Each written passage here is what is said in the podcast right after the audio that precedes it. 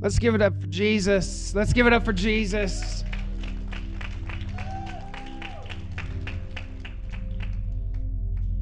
Oh. Turn to your neighbor and say, God is good. The other person now, you got to say all the time. There you go. One more time. Look at your neighbor. Look at somebody. Say, God is good. And then you look back and say, all the time. Right, right, right, right. Very good. Oh, God, you're so good to us.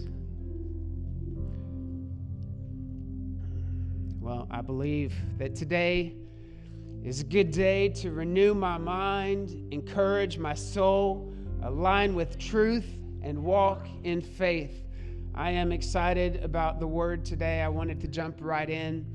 Here's what I want to do I want to do something a little bit different. If you want to, for everyone that wants to give today, let's just give during the sermon. As you hear something that resonates with you, um, just walk on up to the barrels. Yeah, barrels. You're not going to interrupt me at all. I saw this done at a church one time where when the pastor said something good, like that resonated with their family, and they're like, I claim that for my, my health or whatever, they would just give in to that. Now, we don't pay for blessings. Everyone understand this?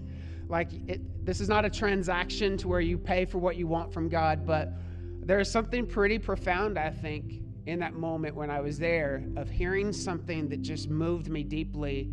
And I'm like, I'm, uh, and on that note, I'm going to give, you know. On that note, I'm going to continue my worship. So if you want to give as a family at the barrels, feel free to do that at any point in today's sermon or on your phone. However, it is that you give, please do give because your money, your contribution, your stewardship is important to this house.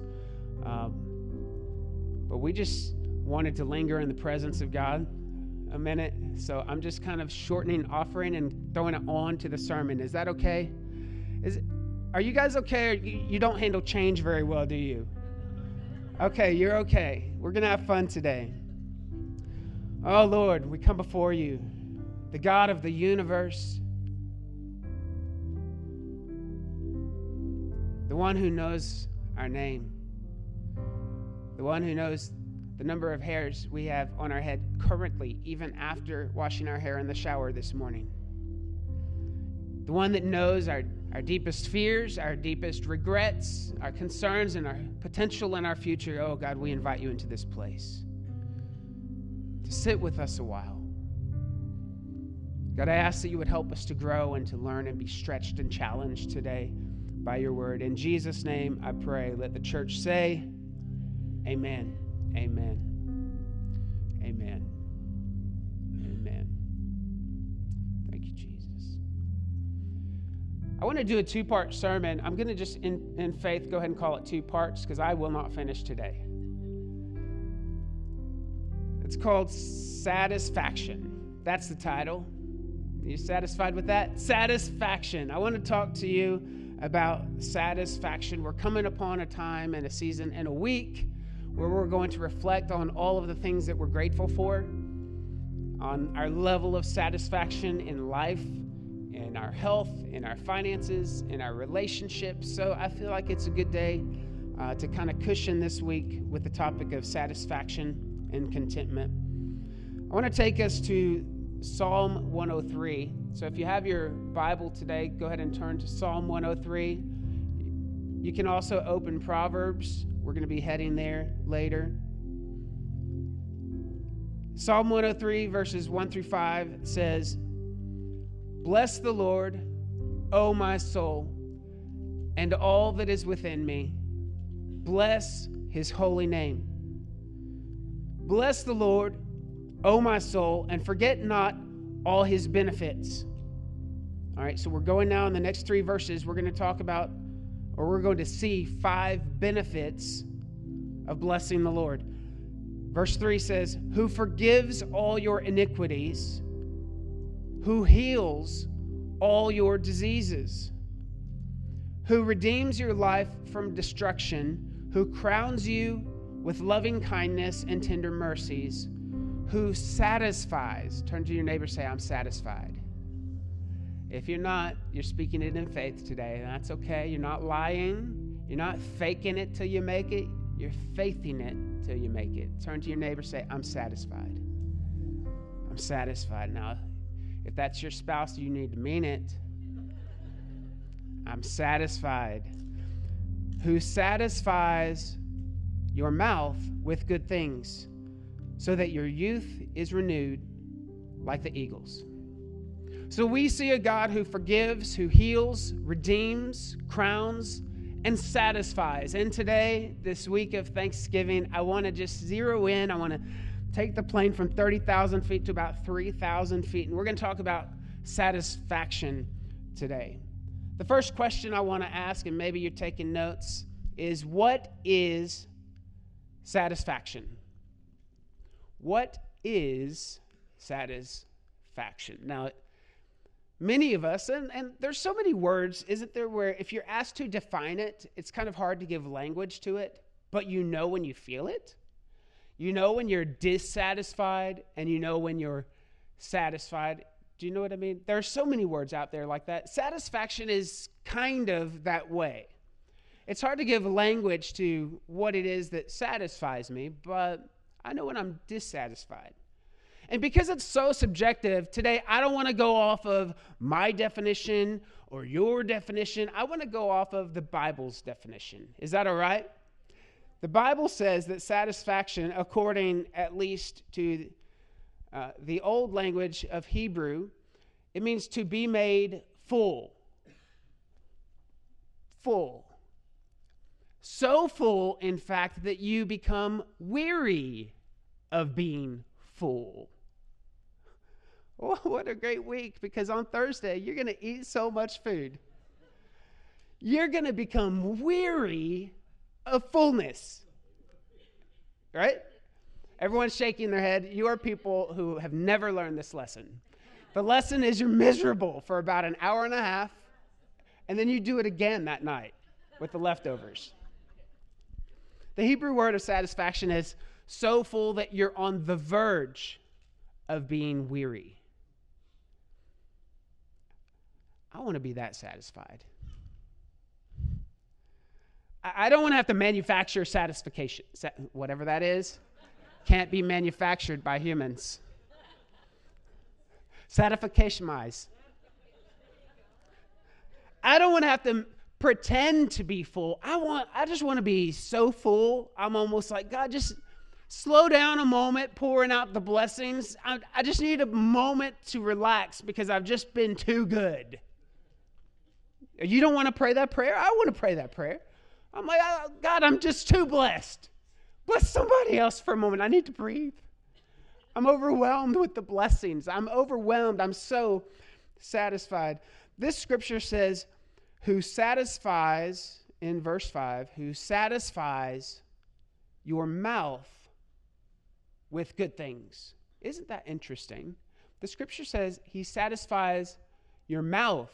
It doesn't say satisfies your soul, satisfies your heart, satisfies your bank account. He satisfies your mouth with good things. Now, in the Hebrew, I went to see what mouth means, and it's something very interesting. And I need to fill you in so that we can understand the fullness and the depth and the richness of the satisfaction. Oh my gosh. Satisfaction tray is not a word. Satisfaction. Man. I keep saying satisfaction because I can't get no satisfaction. Yeah, I, but I try. Yeah, I try. Um, the depth of, I almost said it again. satisfaction. Thank you. The depth of satisfaction. We have to understand this word mouth. Now, listen closely, lean in, because this makes a big difference. In the Hebrew, the word mouth means ornament. Ornament. I had no clue what that meant. So I had to dig a little bit deeper to understand that it meant this lean in closer. Horses' mouths ornament. Wow. A bridle in English terms the thing that guides the mouth, that guides the horse. God pours satisfaction on the mouth that is blessed and bridled. Hmm. God says, Yes, I'm going to satisfy your mouth with good things, but let me tell you what kind of mouth I'm going to satisfy. I'm going to satisfy a controlled mouth. Oh, a controlled mouth. A controlled mouth, by the way, is evident not just by the words that you speak, but by your appetites, by the things that you crave and the things that you run after. And if you can't control your appetites, you will never be satisfied. And we'll test that on Thursday. Because you're going to look at the dessert table and you're going to see more dessert than you need to be eating. And if you can't control your appetites, you will never be satisfied. So, what is sat- satisfaction? It's being full to the point of being weary. God wants to satisfy the mouth that is bridled, that is controlled by Him. To the person who has surrendered their appetites to Him, it says that God is going to bless us with good things. But who satisfies? Forget not His benefits. In verse 2, bless the Lord, O my soul, and forget not all of his benefits. What are his benefits as they're listed? Number one, he heals. Only God can heal, by the way. Man can't heal. I mean, I am thankful for medicine and surgery and doctors, but it's even through their efforts that we're healed because of God. God gave them the intelligence and the wisdom and the tools and the ability to bring healing through medicine. Even your own body, you, you fall down and you skin a knee and eventually it heals over. Only your body can heal itself only through the hand of God. It's not through your own ability. It's not through your own immune system. It's not through your own DNA. It's by the hand of God that your body was created to heal itself. So it is only God that can heal us. That's a benefit of following Him. In addition to that, we see that He redeems us from life's destructions. He redeems us, He then crowns us, and He satisfies. Listen, church, it is only God that can satisfy you. You're making plans for the holiday and you're wanting the table set right and you're wanting the recipe to work and you're wanting all the family to come in and you're wanting it to be just perfect, but hear me, at the end of the day, none of that will satisfy you. It will only be temporal, it'll be fleeting. If you want satisfaction this week during Thanksgiving, we need to know that satisfaction only comes through God. You will never be satisfied by anything or anyone other than God. Can I get an amen from the second row? Bald man in the green shirt. Gray shirt. Ecclesiastes 5:10 says, "Whoever loves money never has enough. Whoever loves wealth is never satisfied with his income." this too is meaningless. Psalm 145 16 says, You open your hand and satisfy the desires of every living thing. Only God can satisfy us. So if you're looking for a new job today, if you're looking for a new position, a new house, a raise, a new car, some new form of recognition, or a new husband, whatever it is that you're looking for today, it's if it's temporary, you should know it's not going to satisfy you. I can't tell you how many, I hate to admit this, but I'm going to have a moment of transparency and vulnerability. I can't tell you the number of times I've seen the perfect pants or the perfect shirt or the perfect workout equipment, whatever it is. I look at it and I think, oh man, I really, I'm not sure that I have the margin in my budget for this, but if I just, if I just can get this, I won't want anything for a long, long, long time. Am I the only one? Y'all done this too. I know at least some of you, at least one of you in every family has this tendency. Like if I just if I just get this, I can coast, I'll be happy for a little bit. But you know what? You get it and then you realize your eye turns to something else.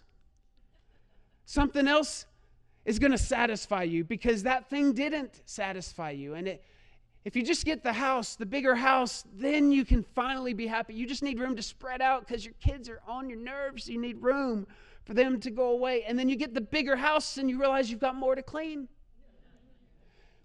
If I could just get a maid, if I could get a housekeeper, and then you get a, a housekeeper and they steal from you. Like, the more things you think will solve the problems that aren't Jesus, the more problems you attract. Because the only thing that satisfies is the Lord. Can I get an amen? What is the result of satisfaction? What is the result of satisfaction? Before I talk about the result of satisfaction, though, the positive result, I want to take you to Proverbs 30. We know that the scripture says the positive result is that our youth will be renewed like the eagles, and we'll talk about that in just a moment. But let's talk about Proverbs 30, 11, 16. There is a generation that curses its father and does not bless its mother. There is a generation that is pure and in its own eyes, yet is not washed from its filthiness. They're calling evil good and good evil. Verse 13 There is a generation, oh, how lofty are their eyes, and their eyelids are lifted up. So, pride. There's a generation dealing with pride. Verse 14 There is a generation whose teeth are like swords, and whose fangs are like knives to devour the poor from off the earth and the needy from among them. So there's a, a generation there of sarcasm and sharp words and angry words and quick to get upset. Verse 15 The leech has two daughters, give and give. There are three things that are never satisfied. Four never say enough the grave, the barren womb, the earth that is not satisfied with water, and the fire never says enough. So we see here the Bible is uh, talking about a generation who has certain qualities or characteristics, and birthed out of that is a generation that is never satisfied. And so before we talk about the good results of satisfaction, let's first just look at the four analogies of things that are never satisfied, because that describes, I believe, the generation that we are currently in. I believe that we are in a generation currently that is disobedient, rebellious toward mom and dad. They're going to do what they want to do, and you're not going to tell them otherwise because I'm my own person. They're disobedient. But not just against mom and dad, against all authority, not just all authority, against God. I know what scripture says, but it doesn't matter. I'm going to do it. I'm going to live my life, and God's just going to have to deal with it. And maybe they would say they would never say that to God face to face, but in essence, that's the life that they're living. We have a generation that has completely lost it. They've lost their mind with disobedience. They're chasing after the next thing that they think is going to satisfy them. And the end result, I guarantee it, they can take it to the bank. They won't find satisfaction in the next step, period. You can take that to the bank because it's birthed out of disobedience. It's birthed out of a rebellious heart. But not only rebellion, a generation that calls the pure impure and the impure pure. All you church folk who stand up for the word of God, there's coming a day of significantly more persecution than you currently face because you're standing for the precepts and the principles of God. And as you do that, the world becomes in conflict with you. By the way, if the world loves you, you're running in the same direction as the world. And so we say things from heart, just trying to please people and bring love into the world and help people get along. But we don't understand that when we call evil good and good evil, it never results in satisfaction, it never results in harmony. It never results in unity. It always results in destruction. I believe we're in that generation. We're also in a generation of sarcasm and sharp words. You can say anything on social media. I'm not really on social media anymore these days. I share the church stream, and that's about it because I realize it's not healthy for me to be on social media. So I'm not really on there. So if I've missed your birthday this year, happy birthday. if, I, you know, if you need me, text me, call me. Uh, but I don't scroll. I, I would love to know, like, have coffee with you if you're paying and hear all about your life. I, I want to be in your world, but I don't want to be in your social world because the social you is not the real you. And it's hard for me to pastor the social you and the real you and it's hard for you to be pastored from a real Trey and a social Trey. You, you can't handle that. And I can't handle that. So I've backed off. I don't know why I'm going here. But I do know this if social media is anything like it was when I stepped away, you say one wrong thing and the dogs are let loose and you're attacked instantly. No one gives you the benefit of the doubt. No one asks for clarification before they pounce on you, or even worse, they share it to all of their contacts to get them mad at you and destroy your church or your family or your livelihood. Do you know what I mean? Like, we are in a generation where it's not just we don't believe the best in anybody anymore. If you make a mistake, it's, it's because you were out to get me, not because you're human, not because you just made a mistake. We are in a generation where sarcasm and sharp words have their clinch on people. And we are in a generation that is never satisfied, and their attitude is give to me, give to me, give to me.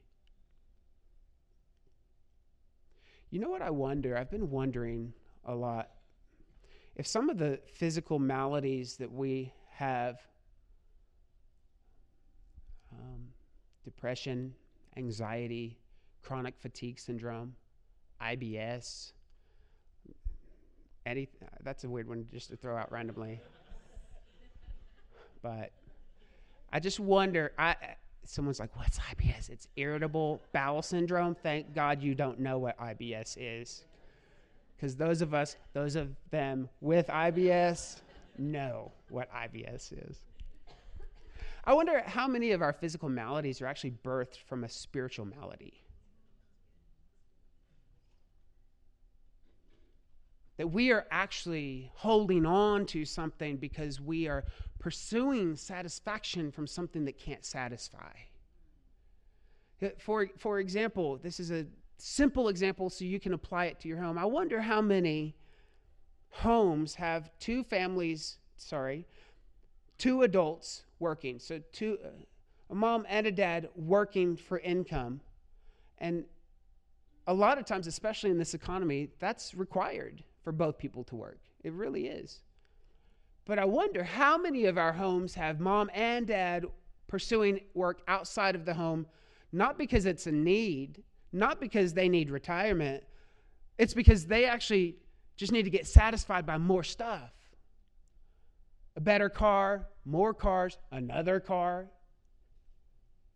And because we're working so much to attain that next thing that's going to satisfy us, in exchange for our peace, we're getting anxiety, we're getting depression, we're always tired, we're always irritable. Irritable. You can go ahead and nudge the person next to you if that applies to them. Because maybe we're irritable because we're chasing after the wrong things. And sooner or later, you're going to realize you can't get no satisfaction. Satisfaction.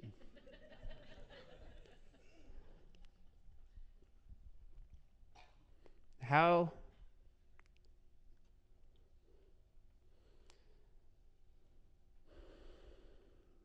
how are we to receive the benefit? It says here that our youth is going to be restored like the eagle. Our youth? Does that mean that I'm going to be able to bend my knees all the way without any pain? Oh, oh, yes. That hurt a little bit on the left one, but someday I'm getting there. I'm stretching it out. See, some of you, some of you young people sitting on the front row over here, when I say youth is going to be restored, you're like, oh, whatever. I'm already young. I'm already hip. I'm already cool. And you 20 year olds are like, I love how like 26 and 27 year olds are like, oh, I'm getting so old as they sip their latte. And I'm like, shut up. You're still a baby. But when you hit 40, it you start to like feel life is changing. I'm 49. Next year I'm What? Who said ooh?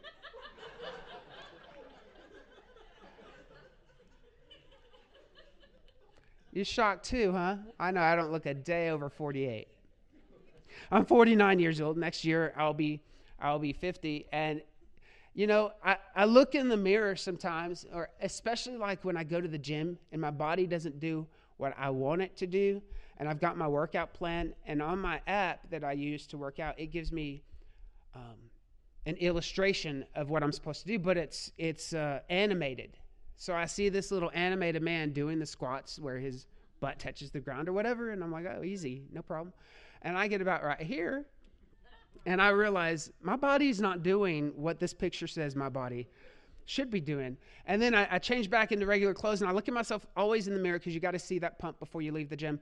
And and I think to myself, that body looks 49.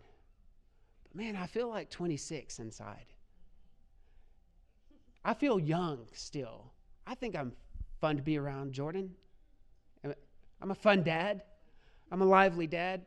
But when it says the youth is going to be restored, that's actually pretty exciting to many of us who are now not youth. Youth is going to be restored like the eagle, like the eagle. God created the eagle, by the way. It did not evolve. The eagle is not the ancestor of a pterodactyl. God created the eagle, and it's a powerful creature. I don't know if you've ever studied the eagle, but listen, the, the eagle has up to a seven foot wingspan, massive. It can carry twice its weight. I have a hard time carrying my own weight. But the eagle can carry twice its weight. It is it is got the eyesight four times better than a human. Four times better. And get this, their eyesight never, never dims. So the older they get, they've still got the eyesight. And every single year, eagles get new feathers. Every single year. Michael, when you hit 40, every single year you get new skin tags.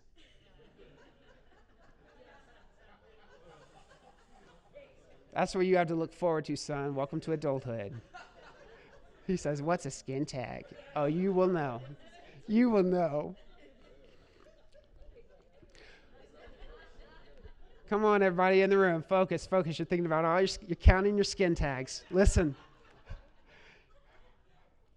My wife is like, I don't have any. I've got enough for the both of us, honey. Our youth is renewed like the eagle. The eagle is powerful. But do you know one of the leading causes of death of the eagle? Drowning. Drowning. It's one of the leading causes of death of eagles, drowning. You've seen them swoop down and get the fish? It's because they will swoop down and get a fish that is bigger than they can carry, and the fish will pull them underwater, and they just won't let go. So they die. Greed. Because, okay, come on. Give big, give big. Anybody else? Can I get a 20? Can I get a. Just kidding. They would be fine with this kind of fish but they're not satisfied. They got to go for the big fish that God never intended for them to carry.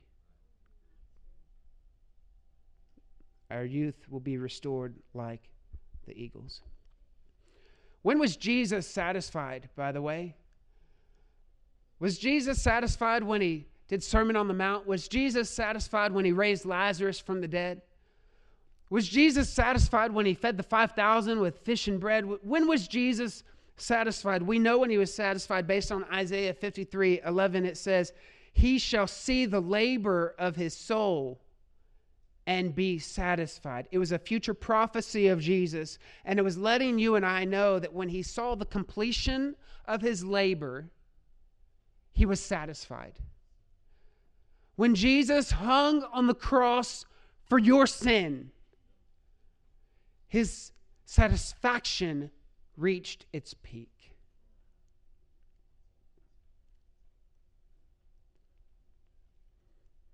Jesus was satisfied when he gave it all.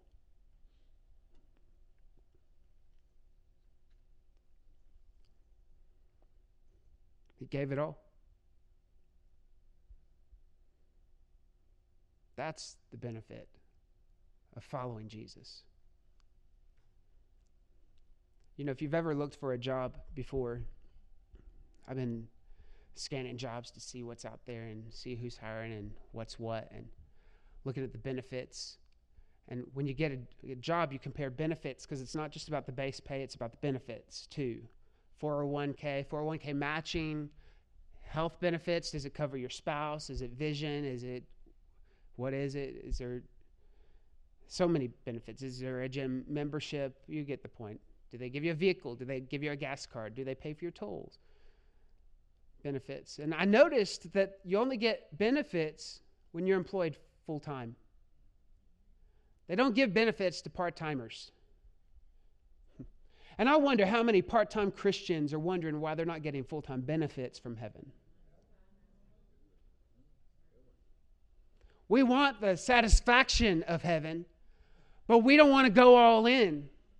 We want the satisfaction of a full time believer. And by the way, let me just remind you that I'm not talking about working, I'm not talking about about works. In fact, the people came to Jesus and said, Tell us the works of heaven so that we may, may too follow you. And, and Jesus said, The works are that you believe.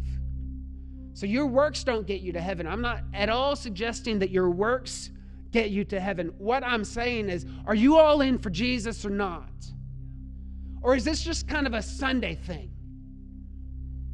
I mean, some of us, it's not even a Sunday thing, it's like a quarterly Sunday thing.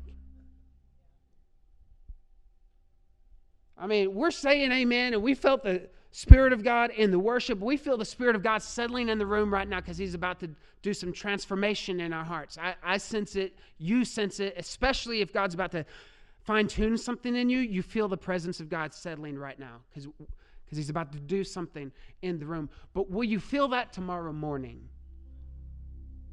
Will you feel that when you're running late for work? Will you feel that when you get paid and you go into the grocery store because you have no food in the pantry? Like, are we all in for Jesus or not?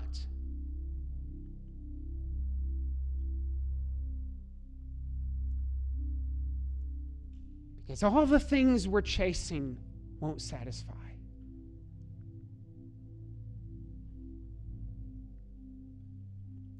We all need money. We all need a career. We all need healthy relationships. We all need fitness and health. But at the end of the day, just give me Jesus. There's a story of a woman in Scripture. i will close with this.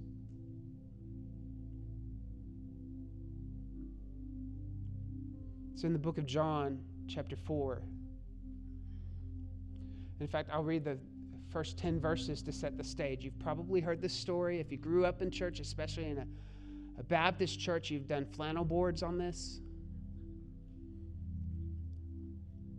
John chapter 4, verse 1 says, Therefore, when the Lord knew that the Pharisees had heard that Jesus made and baptized more disciples than John, though Jesus himself did not baptize, but his disciples.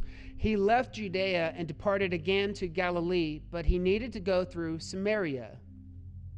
So he came to a city of Samaria, which is called Sidor, Sychar, sorry, near the plot of ground that Jacob gave to his son Joseph.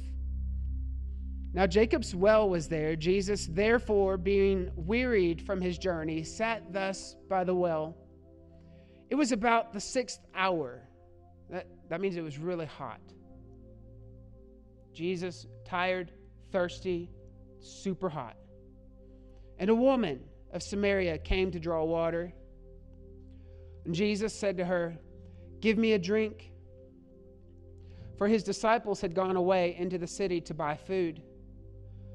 Then the woman of Samaria said to him, How is it that you, being a Jew, ask a drink from me, a Samaritan woman. For Jews have no dealings with Samaritans.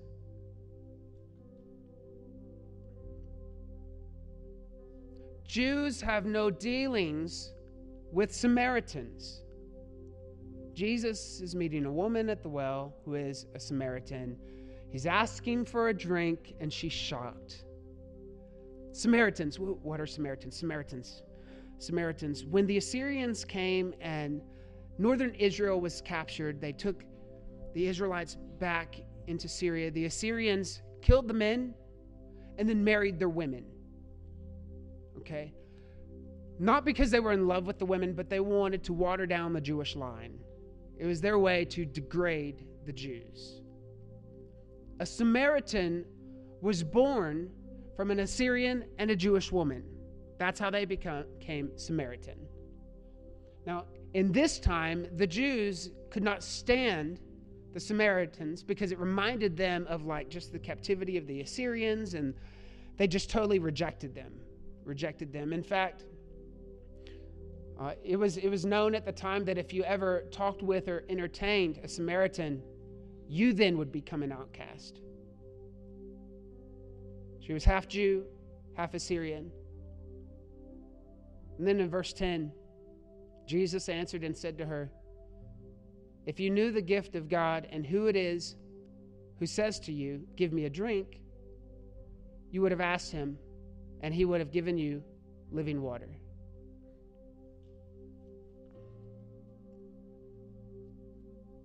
Then they go on and have a theological chat about worship, which is super cool. If you're a worship leader at all at the Exchange Church, please read John chapter 4 because the concept of worship in there, it's, it's phenomenal text for worship. But he's talking with the woman at the well about worship. He's talking to a woman. Not just a Samaritan, a woman. This was unheard of. I mean, it was said, there was a, a, rab, a rabbinical saying rabbinical proverb, they said something similar to the line of, It's better to burn the Torah than to allow a woman to read from it. Ladies, you've come a long way. The Lord has really brought some freedom to you. Women weren't allowed to sit in the temple. They could go over there and like crochet together and talk about all of their Pinterest ideas and you know how they're raising kids and decorating and all of that but the men were going to study the torah and they're going to learn and then they will go back home and they will talk to their ladies. There was another one uh, another proverb or saying not a proverb a saying of the jews at the time and they would say something similar to like thank you god for you have created me not a woman in their giving thanks to God. They would thank God that He created them not as a woman. And so here is Jesus talking to a Samaritan and a woman. He's already turning cultural norms way upside down. But then, then there's some more details that we learn about this woman. Do you remember in the story it says something about she's been married before? Anyone remember how many times she's been married? Five times. She's been married five times, and the man she's with now is not her husband. You know, growing up, I always just really bashed the woman. Like she's sleazy, you know? She needs to get it together. I mean, that's kind of like the modern evangelical perception of this woman who's been married five times and now she's shacking up with a man that she's not married. But we got it wrong, church. That wasn't the case at all. This woman is not a slut. She's not someone who jumps from marriage bed to marriage bed. She's been married five times. And in this culture and in this day, it was highly improbable that anyone would ever be married twice. Yet she was married five times. In this culture, the men could give and issue a right of divorce for any reason they want. And once you got a certificate of divorce, you were pretty much untouchable. Women would not then get remarried because no one wanted them. You were no good. If you got a certificate of divorce, it told the whole town not to even bother with you. You were worthless. You were no good. In fact, there was a, a rabbi who died about five years after Jesus was born. He was very popular, Rabbi, rabbi Hillel. He died about five years yeah, after Jesus was born. And he had such disregard for women that he advised the men to divorce their wives if they did not enjoy their cooking.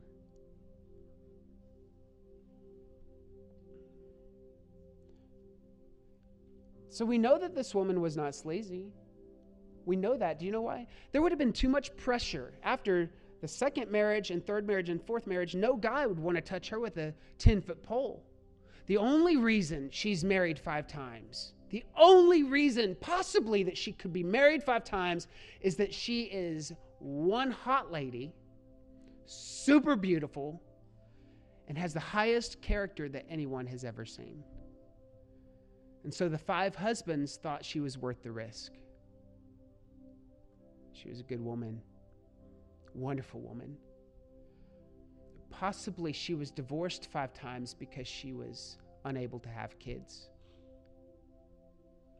And when the men found out, they divorced her so that they could carry on their line. It's just a guess, but it's highly likely. There's a woman at the well who's beautiful, moral woman, high character, thought of well among family and friends, but she has a barren womb. And all she has been wanting is affection and love. And she's at the point now, she's with a man who won't even bother marrying her. They're just shacking up. Why, why marry her if you know that you can't have kids? So he's just, you know, you know. What's the saying? Why buy the cow when you can get the milk for free? This poor woman. But it happened to be her day, sitting there at the well with Jesus. And she says, This man told me everything about myself. She runs into the town and says, This man told me everything about myself. And in their talk of worship, by the way, while they're sitting there, when you break down the word worship, it means to kind of bow down, bow low, but it doesn't mean just bow down, it means to kiss. So, Jesus, talking to this woman who's had five husbands, now shacking up with the man, brings up the subject of worship. And here's what he's really saying to her If you move towards me with your kisses, you won't be thirsty for affection again. He's saying, I'm the only one that can satisfy.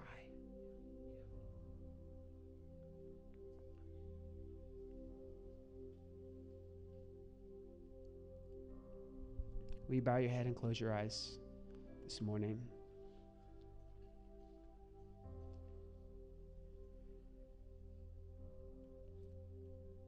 If you're sitting by a well today, Jesus is pursuing you.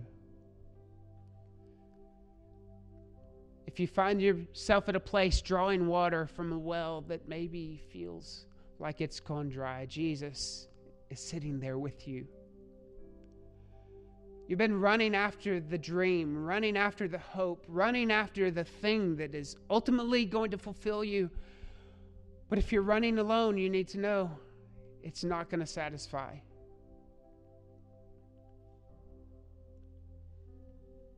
Jesus told the woman at the well everything she ever did, not as a punitive measure to reveal her deep, dark secrets, but to let her know that He knows it all and He loves her anyway. If you're here today, in this week of Thanksgiving, you need to readjust what you're running towards. And you need to acknowledge that Jesus is the only thing that can satisfy you. Will you just put your hand over your heart today? You want to settle back into the rest and the knowing that there is nothing else that can satisfy. Father, every person in the room who has placed their hand over their heart, we're hungry for you. We're thirsty for you. God, we have somehow gotten off track. We have somehow gone astray, chasing the things that we think are so critical and so valuable and important. But God, at the end of the day, it's all about you. God, I ask that you would help us to be satisfied in you, by you, and through you, all for you. In Jesus' name I pray. Amen. Amen. Will you stand to your feet this morning? Now turn to your neighbor and say, I really am satisfied. Amen. We're going to talk more next week about satisfaction. And I am excited uh, to see you again next week. Before you go today, don't forget to give in our offering at the barrels or online. Your gift is important and valuable. If you don't get the chance to give today, know this there is a Christmas gift, a special Christmas offering coming up on December 3rd. Yes, thank you, Pedro. Legacy offering has been pushed from December. We're pushing legacy offering into 2024.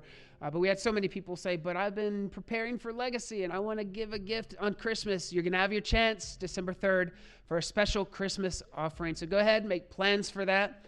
And we will see you next week, 10:30 a.m. God bless you. Have a great week.